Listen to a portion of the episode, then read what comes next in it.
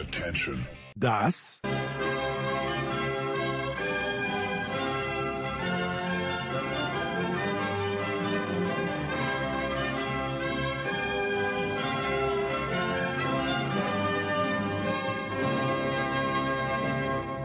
ist Euro Fast Daily auf Sportradio 360.de. Die gnadenlose, wiewohl faktenfreie Analyse der Pandemie europäischen Fußballsause 2021. The striker who rarely scores has scored maybe the biggest goal in the history of the Portugal national team. Wer legt die meisten Flugkilometer zurück? In welchem Stadion gibt es die schnellsten Corona-Tests? Und wo findet eigentlich das Endspiel statt?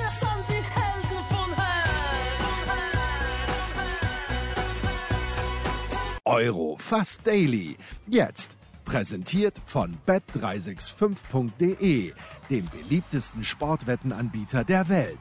Neukunden erhalten bis zu 100 Euro in Wettcredits.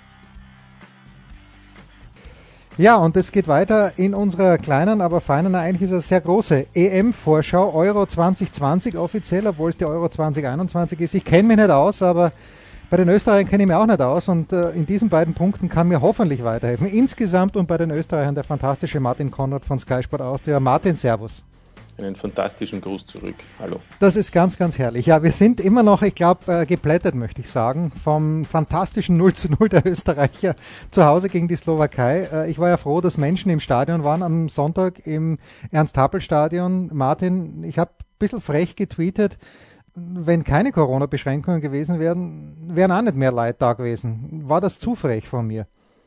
Ja, würde ich schon sagen. Also ein Nuller dazu, dann hättest du recht gehabt. Ausverkauft wäre es wahrscheinlich nicht gewesen, aber ich glaube schon, dass die Nationalmannschaft trotzdem noch immer Interesse erweckt.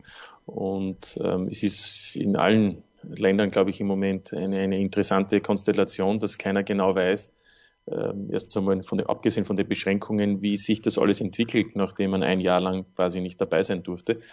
Äh, und die österreichische Nationalmannschaft hat sicherlich schon bessere Zeiten erlebt, also zumindest was die Erwartungshaltung betrifft. Ja, da kommen wir gleich äh, dazu. Ja, ja, ja, genau, genau. Aber, aber insgesamt glaube ich trotzdem, dass das Interesse dann, wenn es so äh, gewesen wäre, dass alles offen ist, dass dann trotzdem also fünfstellig auf alle Fälle und ähm, das glaube ich schon, dass das äh, Interesse insgesamt da ist, ob es so groß ist, wie es schon einmal war, das, äh, da gebe ich dir recht, das ist in Frage zu stellen. Ja, da wären vielleicht viele Leute aus der Slowakei gekommen für ein nettes Wochenende in Wien. Ja, wir äh, haben ja unsere sieben Punkte, die wir abzuarbeiten haben und der erste Punkt heißt hier Martin Anspruch und Wirklichkeit. Ich erinnere mich gut, 2016 haben die Österreicher eine sehr starke Qualifikation gespielt. Manche sagen, weil die Gruppe so einfach war. Dazu gehöre ich vielleicht ein kleines bisschen auch, aber ich war schon optimistisch. Wie siehst du jetzt den Anspruch, den wir haben sollten und wie wird es aber in der Wirklichkeit dann möglicherweise aussehen? Ähm, ich kann dir sagen, damals hat man 28 von 30 möglichen Punkten gemacht, ist natürlich überlegen Tabellenführer geworden in der, in der Qualifikationsgruppe und hatte große Erwartungen. Das hat sich sicherlich geändert. Das ähm, muss nicht nur an den Gegnern liegen, das liegt auch an der gesamten Konstellation. Ich meine, man muss schon auch festhalten, in den letzten ein, zwei Jahren war das Programm insgesamt sehr dicht. Die Qualität der Spiele hat auch zu wünschen übrig gelassen, nicht nur die österreichische Nationalmannschaft, mhm. sondern man braucht nur sehen, wie die Spanier gespielt haben, Deutschland, Italien, äh, auch wenn es dann dort am Ende oft einen knappen Sieg gegeben hat oder auch nicht immer, äh, war das alles in allem nie so, dass man sagt, das ist die Mannschaft voller Überzeugung und das sind die großen Favoriten. Ja, es gibt jetzt auch den einen oder anderen, aber selbst die Franzosen haben nicht nur geglänzt. Also ich will damit sagen, ich glaube, die Ansprüche sind überall enorm hoch. Und die aktuelle Situation, Stichwort Corona, die wenigen Pausen, die da waren, die kommen dann noch im Speziellen dazu, dass es eben nicht so ist. Und was Österreich betrifft, muss ich sagen, äh, die Erwartungshaltung ist immer größer als die realistische mhm. Zielsetzung. Und ich glaube einfach, dass Österreich viele hochtalentierte, entwickelte Spieler hat, mit zum Teil langjähriger Erfahrung in, in einer der Top 5 Ligen, vor allem natürlich in Deutschland, in der Bundesliga.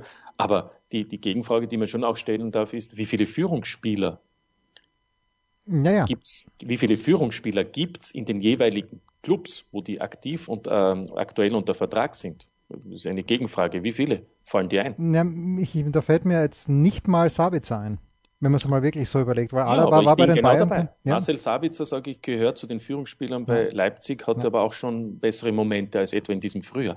David Alaba ist ein eine, ein wichtiger Spieler, wichtige Rolle beim FC Bayern München. Aber ich glaube, wir sind uns alle einig, die Führungsspieler heißen dort äh, Müller, Neuer, Lewandowski und vielleicht noch der ein oder andere. Also ja, Kimmich vielleicht noch, aber, aber nicht, genau, nicht, genau. nicht Alaba. Aber ja. damit will ich nur sagen, es heißt immer Österreich äh, herausragende Spieler. Ja, aber alle haben in ihren Vereinen auch eine bestimmte Rolle, aber sind dort nicht überall die großen Führungsspieler. Und deswegen glaube ich, äh, dass man hier von außen oft auch, ich sage es ganz offen, oberflächlich betrachtet, äh, viel mehr erwartet, als es eigentlich die realistische Einschätzung zulässt. Hm. Ja, ähm, Xaver Schlager wird mir vielleicht noch einfallen. Der war auch jetzt, äh, ja, der, der irgendwie so flache Hierarchie in Wolfsburg vielleicht, wo man vielleicht genau, sagen könnte. Aber oder? ich will nur trotzdem sagen, es ist schwierig. Ja. Leimer hat vielleicht auch eine wichtige Rolle, aber der war lang verletzt. Der Baumgartner ist erst äh, auf dem Sprung, der war vor einem Jahr noch in der 21 und ja. hat sich äh, quasi jetzt auch durch ein sensationelles Jahr 20 äh, hochgearbeitet, unter Anführungszeichen, und ist einer der, der interessantesten Spieler in der österreichischen Nationalmannschaft. Aber ich will nur sagen, das ist sicherlich das Problem und ich glaube, man muss da eher realistisch nüchtern nüchtern sein. Das ist eine, eine äh, qualitativ hochwertige Mannschaft. Aber es geht dann in wenigen Tagen darum, auf den Punkt abzuliefern. Und das kann funktionieren, das muss aber nicht funktionieren. Ja, Punkt zwei und da sind wir schon mittendrin. Du hast ja eine, als das letzte Mal in der Big Show bei mir zu Gast warst, eine sehr, sehr nette Anmerkung gemacht, dass nämlich Andreas Herzog sich in seinen Vertrag als Coach von Admira reinschreiben hat lassen, eine Klausel, dass wenn ein bestimmter Posten frei werden sollte, und ich meine deine Andeutung in diese Richtung richtig verstanden zu haben, äh, nämlich der beim ÖFB, dass er da vielleicht dann freikommen könnte. Franco Foda ist jetzt der Coach. Äh, es gibt ja mit der Art und Weise, wie er spielen lässt, auch eine gewisse Unzufriedenheit, wenn man sieht, wie die Salzburger spielen mit, mit so hohem Pressing äh, und, und die Österreicher spielen dann relativ ja, zurückhaltend. Vor allen Dingen da in Schottland ist mir das schon aufgefallen. Jetzt in England haben es mir eigentlich ganz gut gefallen in dieser Hinsicht. Aber wie sicher ist denn, oder wie viel Lust glaubst du denn hat denn Franco Foda nach der Euro noch, wenn es der dritte Platz wird in dieser Gruppe, über die wir dann vielleicht noch später sprechen werden? Also er hat einen Vertrag und ich glaube, er möchte gerne der Teamchef sein, der sowohl eine Europameisterschaft als auch eine Weltmeisterschaft mhm. als Teamchef äh, erlebt, unter Anführungszeichen. Und deswegen gehe ich einmal davon aus, dass er auf alle Fälle das fortsetzen möchte. Und ich meine, es ist ja interessant, nicht? Wie viele Trainer hatten wir, die, die relativ, sage ich einmal, milde betrachtet wurden, auch wenn es nicht immer funktioniert hat. Und jetzt haben wir einen Teamchef, der in der Nations League, kann man wieder sagen, nicht gut gespielt, die Gegner, aber der Gruppensieger gewonnen ist und jetzt ist man in die, in die, in die höchste Kategorie dieser Nations League aufgestiegen. Mhm. Es wird natürlich das nächste Mal dann anders sein, weil da hat man dann nicht einen Top-Gegner. Aber ich will nur sagen, das ist erreicht. Das zweite Ziel war das, äh, das Erreichen, die Qualifikation für die Europameisterschaft ist auch erreicht. Und das nächste Ziel ist äh, die Qualifikation für die Weltmeisterschaft, die natürlich dann im, im Herbst äh, erst wirklich spannend wird. Ähm, der Franco Foda will das machen, er ist ein erfahrener Trainer. Dass ihm die Defensive wichtig ist, da erzähle ich nichts Neues. Ähm, und was er vor allem auch weiß, und das muss ich schon sagen, ist, dass ein Turnier nicht gleich eine Qualifikation ist. Ja? Da beim Turnier ja, muss im Prinzip ja. die Null stehen, weil wenn du das erste Spiel angenommen ja, schön attraktiv spielst, aber der Gegner in einem Konter das Gegentor macht und du verlierst, dann bist du quasi im zweiten Spiel und das wäre in Österreich dann gegen Holland völlig unter Druck.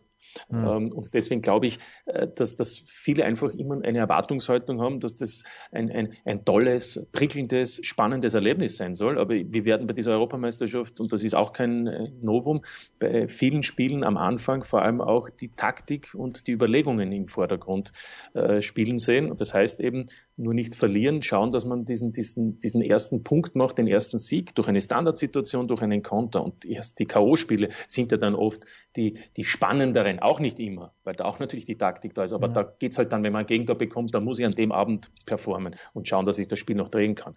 Und das hat er sicherlich äh, der Franco Foda ähm, in, in, in seinen Überlegungen mit einbezogen. Und ich gehe mal davon aus, dass das entscheidend ist, dass die Null steht, dass äh, sonst eben das alles noch viel schwieriger wird. Und das Zweite, das darf man nicht äh, unterschätzen, bei einem Turnier zählt natürlich auch die Stimmung, das Teambuilding nach einer langen Saison mit wenigen Pausen.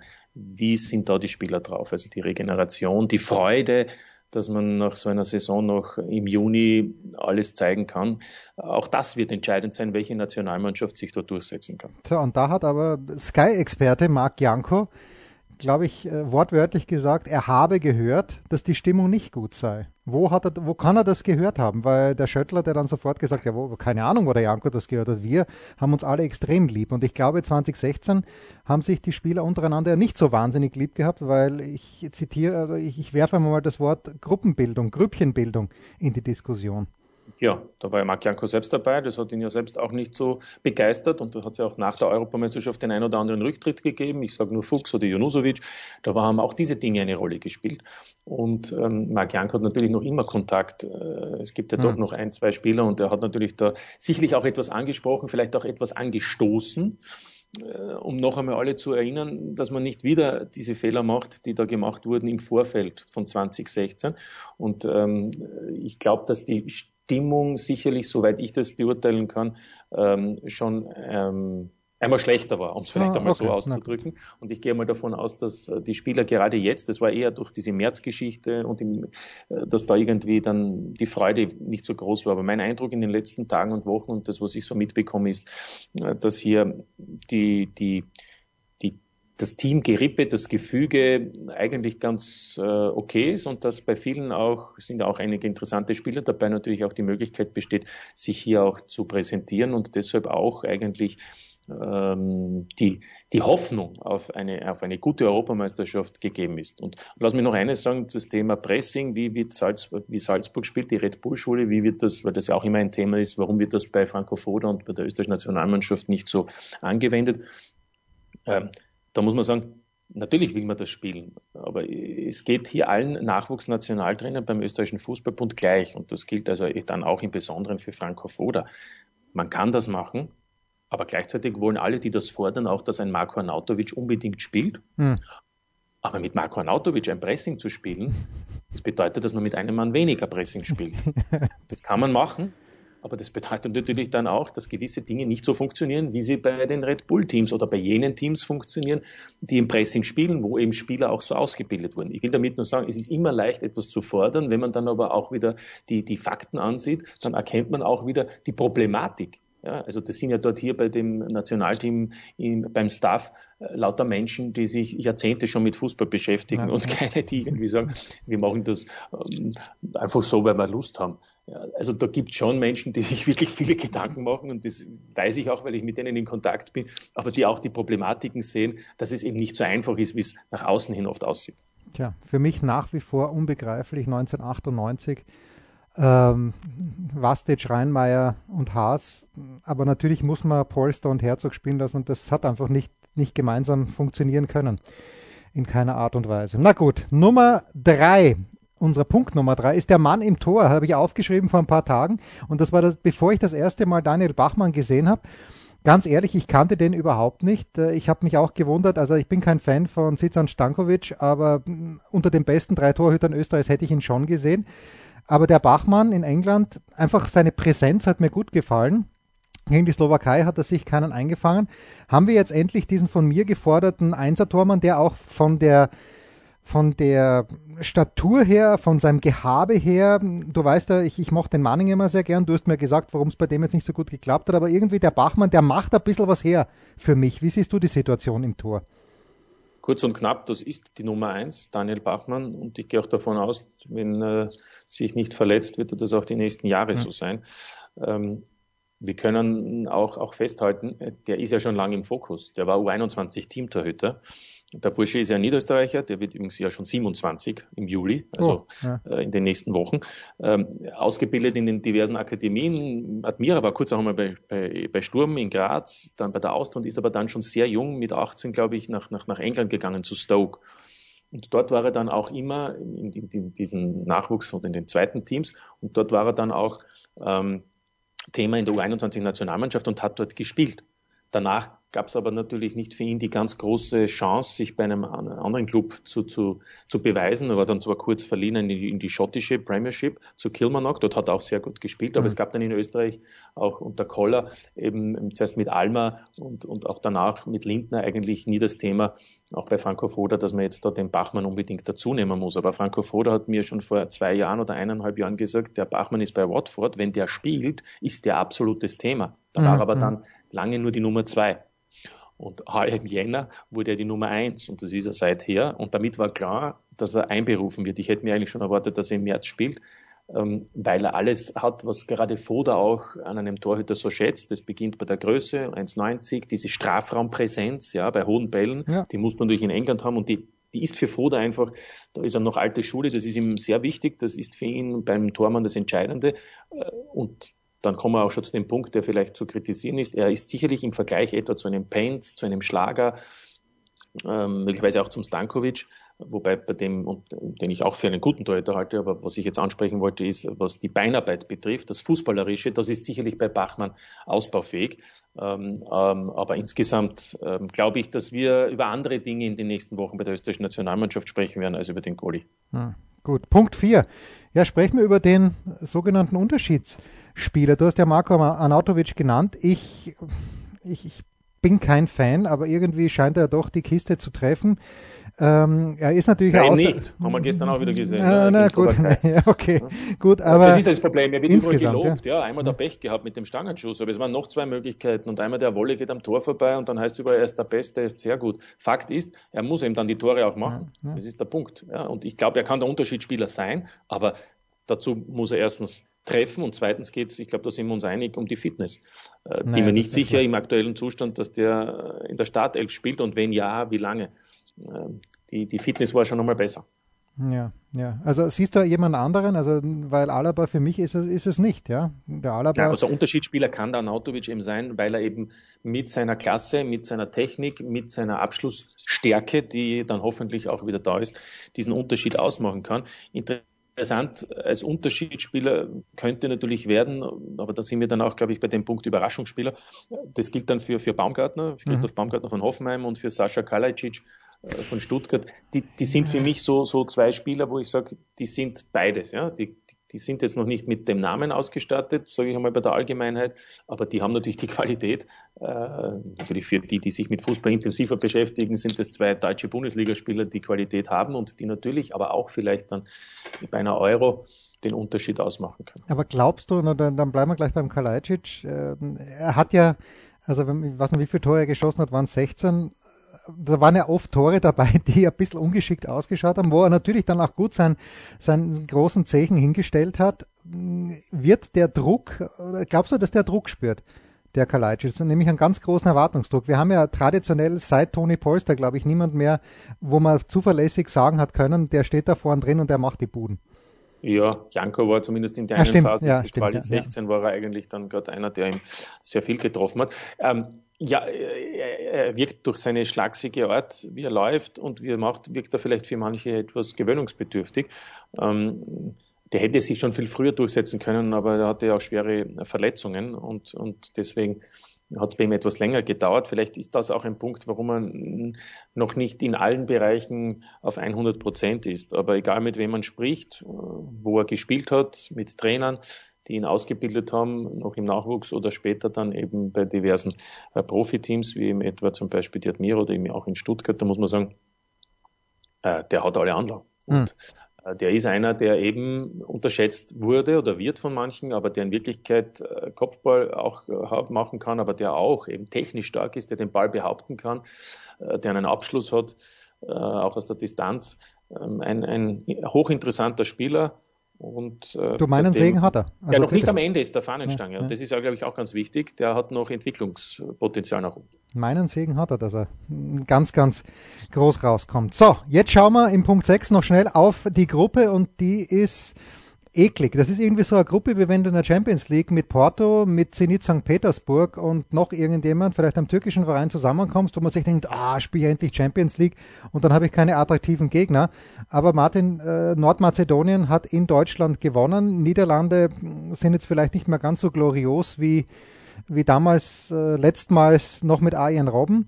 Und die Ukraine kann ich nicht einschätzen. Aber wie, wie siehst du denn die Gruppe und wie siehst du äh, uns in der Gruppe? Da darf ich uns sagen bei den Österreichern.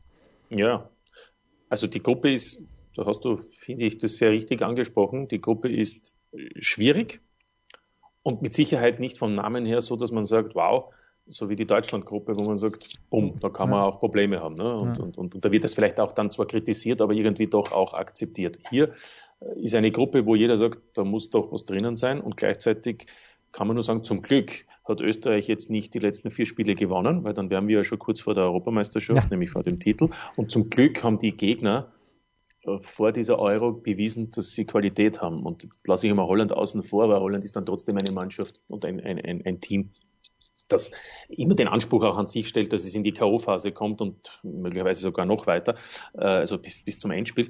Ähm, hingegen, Mazedonien gegen Deutschland angesprochen, die haben ja auch interessante Spieler. Ich meine, äh, alle Spieler, die gerade defensiv aus dem Balkan, vom Balkan kommen, haben ja sowieso schon eine gewisse Grundqualität. Das, das, das, wissen gerade wir Österreicher, weil ja hier viele auch tätig sind, äh, die, die, die eben aus dem ehemaligen Jugoslawien kommen und mit Elmas einen, finde ich, fantastischen Spieler in der Serie A bei Napoli. Über Bandev brauchen wir nicht sprechen und die haben auch noch eben so Spieler, die, die, die bei ihren Teams eine Rolle spielen, aber, aber jetzt vielleicht nicht, sind die nicht die Top-Teams. Eine, eine Mannschaft, die genau das spielen wird, nämlich kompakt stehen, so wie die Slowakei gestern gegen Österreich im letzten Test und dann eben versuchen wird, im Konter, und das hat ja gegen Deutschland schon ganz gut funktioniert, erfolgreich zu sein. Insofern eine ganz schwierige Auftaktbegegnung, ja. weil der Anspruch der Österreicher ist, hier zu gewinnen, das Spiel zu machen und dann unter Umständen Probleme zu bekommen. Insofern äh, glaube ich, dass man da besonders vorsichtig sein muss und zu den Ukrainern.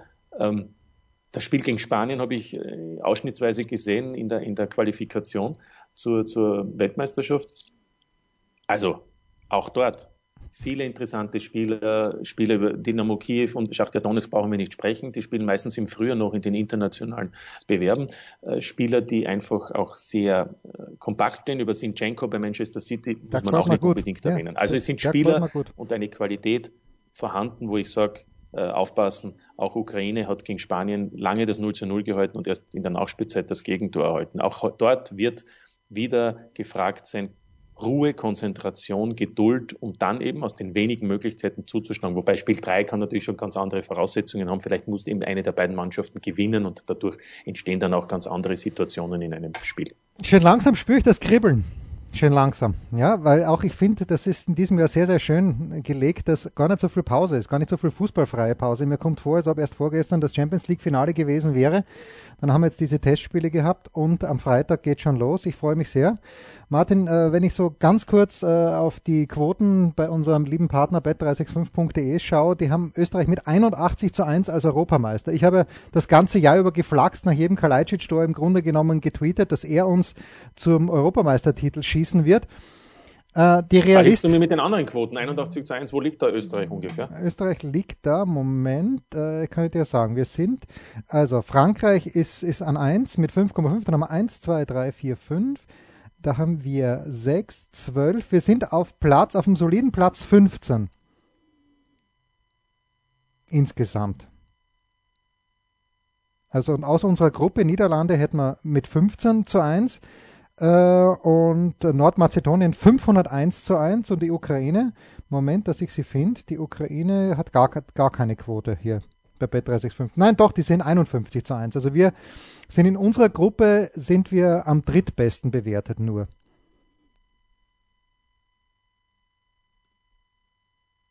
Du bist gemutet, Martin, deswegen höre ich dich nicht.